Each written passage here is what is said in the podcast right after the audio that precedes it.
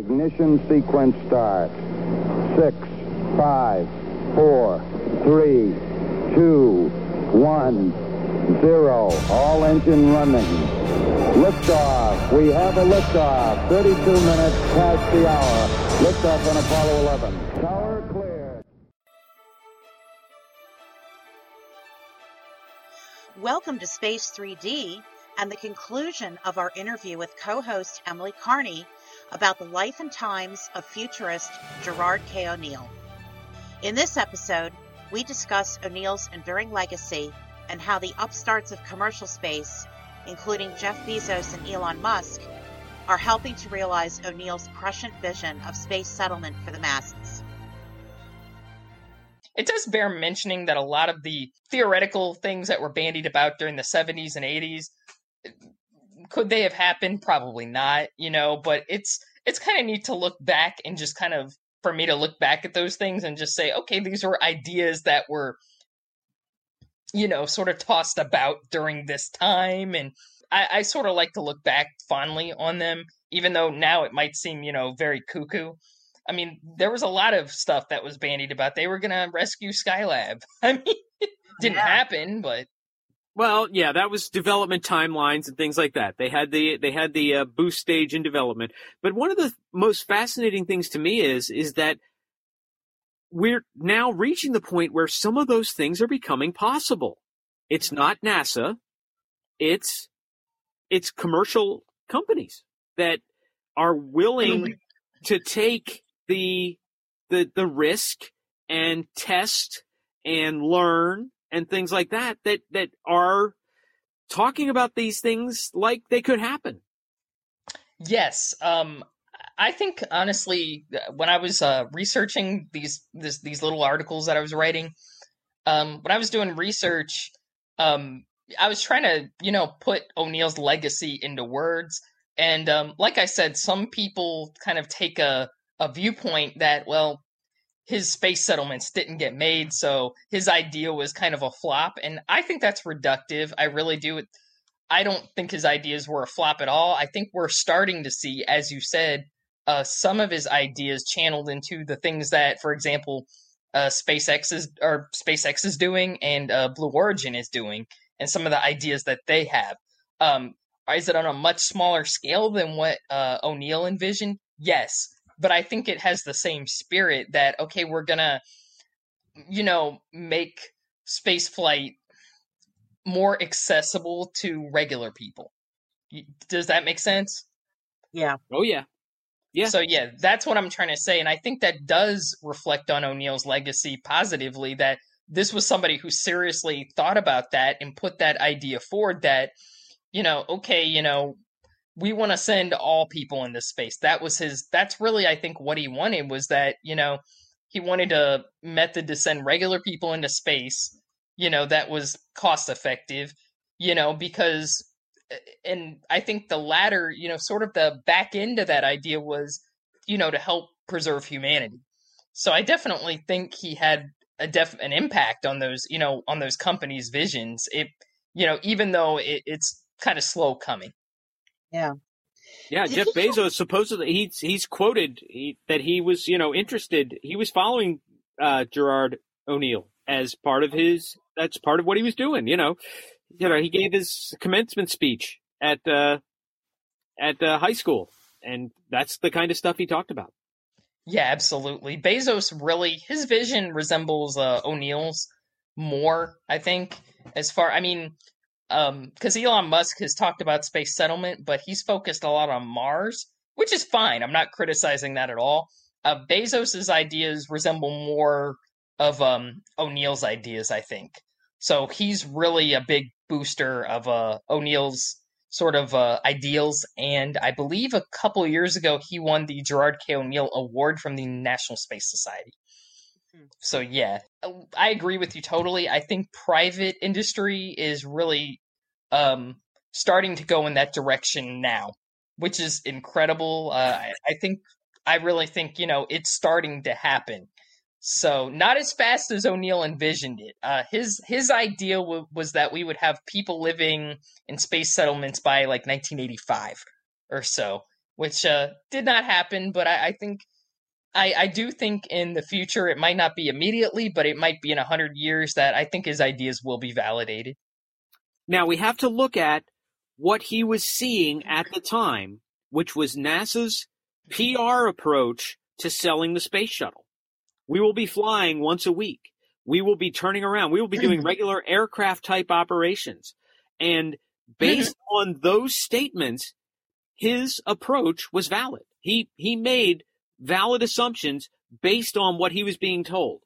Absolutely. That's another thing, and I'm glad you brought that up. That really bears mentioning was that at that time, NASA's um, idea for the space shuttle was now we see it is laughable. I mean, it was super over optimistic. Um, the idea was that you'd have a two week turnaround and that they'd be launching every couple weeks. We'd have 500 space flights by 1992, I think, of the shuttle. And um, yeah, we'd just be putting them up every couple of weeks like an airliner. Yeah. I mean, yeah, it'd be just like going on an airplane. And, you know, and yeah, that that was seriously their idea for for the younger listeners who don't know about this.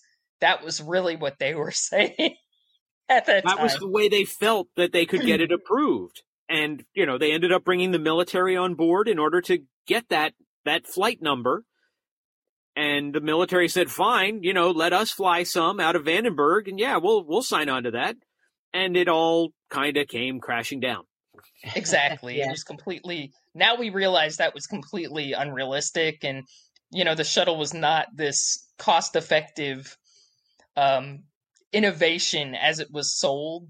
I, I, think only now we're starting to see with, you know, love him or hate him, we're starting to see with Elon Musk and SpaceX that, you know, okay, we got this system where we can reuse rockets. That might be more cost effective. Would you ultimately, at the end of the day, characterize O'Neill as a futurist? Yes, I characterize him as a futurist. Um, definitely. Uh, I do like the book uh, Patrick McCray wrote, the uh, that I referenced previously, a Visioneer. Uh, it's mm-hmm. a combination of the uh, visionary and engineer. I think honestly, O'Neill was more of an engineer. Um, I, I, don't want to say he wasn't a visionary at all. He definitely was, but um, if you actually read his work, he was he had really heavy engineering chops, and um, his vision for you know he was very inventive. You know, he was definitely somebody who liked to get his hands on stuff, and he you know kind of an inventor and a builder. And um, I, I really characterize him as a great engineer and, like you said, a uh, and a futurist because this was somebody who definitely was, you know, ten steps ahead everybody else. Who was trying to look at, you know, like Geostar, for example. That is super futuristic to me because the idea of okay, we're going to have a system that's going to be able to triangulate your location, you know, and get you help if you need it. I mean, obviously that's something that didn't happen until probably almost 30 years, 40 years later you know, whereas now we have, you know, this little thing in our pocket where we can do that, you know, and uh, yeah, I think I would characterize him as one of the great futurists.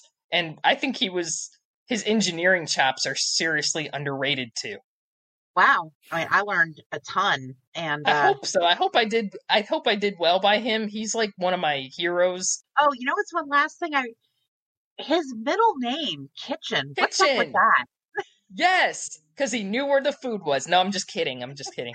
Um, Gerard Kitchen O'Neill. His middle name is his mom's uh, maiden name. Fairly common. Fairly common at the time. Yeah, exactly. He was you gotta, born you on. gotta keep the name moving forward. Yep, yeah, born on February 6th, 1927. So I think all of his names were like family names. Okay. So, yeah. You know, once again, it, it's kind of similar to what we're running into today. We're judging people based on what we know today. What we know now, exactly. Yes. Not what was known at the time. Yeah. Not what was acceptable at the time. Um, you know, in larger context, we'll, well, let's just leave it at that.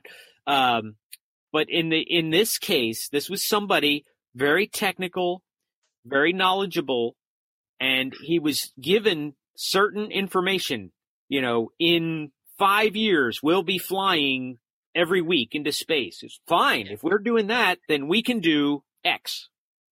Yeah. He was probably, I'm thinking by 1975, he was probably thinking that okay by 1977 and 78 we'll be flying the space shuttle because that's what NASA was saying.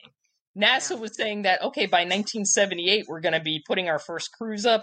By 1981 we're going to have, you know, about 50 flights. I mean, I'm dead serious. That was that was the timeline that they had imagined or or you know, for that thing. I I have a book at home. It's from that era and it's hysterical because it lays out the shuttle program and it's like yeah by 1992 we'll have 500 missions. I mean and it's dead serious. And um, it, it really goes with you know the nasa line from around that period of what they were kind of telling all the media sources and how they were selling what the space shuttle was supposed to be at the time. And of course obviously it, it wasn't. So i agree with you. I think we're basing a lot of people base their judgments of o'neill. Um, there have been a lot of criticisms levied at his ideas, and I think a lot of his uh, the criticisms are levied at the fact that um, he was thinking about these things in the 70s before we knew, you know, like you said, before we knew what the shuttle program actually was. and um, and how complex it actually really was. I mean, there was no way you could turn it around in two weeks. Maybe, but I mean, that would mean you'd have to have shifts working day and night you know, there've been um, criticisms levied at him because of the his use of the term colonies, um, which I think nowadays, if let's say if O'Neill was were if he were alive now, let's say he were alive nowadays, I don't believe he would use that term anymore. He would probably use settlements. I think that was um, he didn't mean colonies in a negative sense. Do you understand what I'm trying to say? Who are we marginalizing in order to build a settlement at L5? We didn't displace anybody. That is not a colony in the current purgatory sense.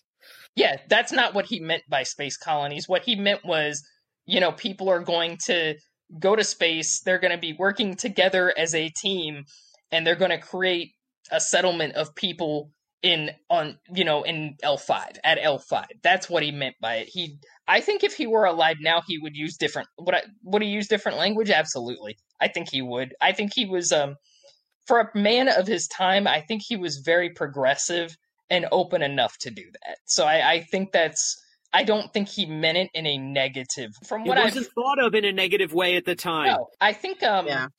for a man of his era, I mean, granted, he was born in 1927. Um, he was actually pretty progressive for somebody of that from that time period.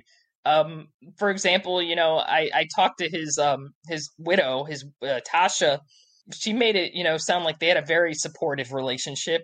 It wasn't just like you know she was his servant or something like that. Um, they had a child together, and from what I understand, he was a very, you know, involved parent with his kids. You know, I mean, he wasn't he didn't fit the template of somebody from that era is what i'm trying to say so um i feel like some of the criticisms that are levied at him are sort of through that lens of the time i think if if people get a takeaway from this podcast the one thing they should do is um honestly i think even though you know it is a book of its time I, the High Frontier, I think it's still a very readable book. Like I said, I read it a few years ago, and at the time I was like, man, this is going to be whack. This is going to be a whacked out book, and it's going to be real far out and stuff.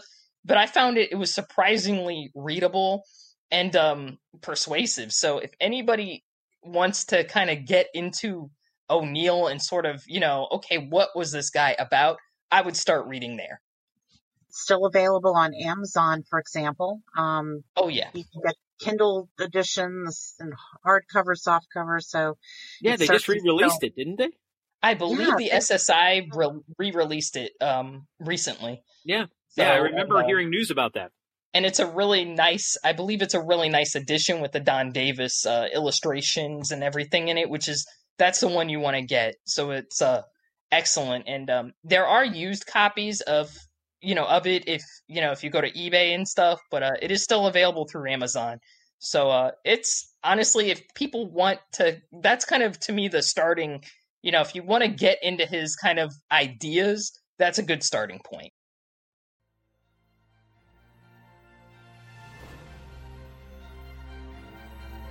Thank you for listening to Space 3D.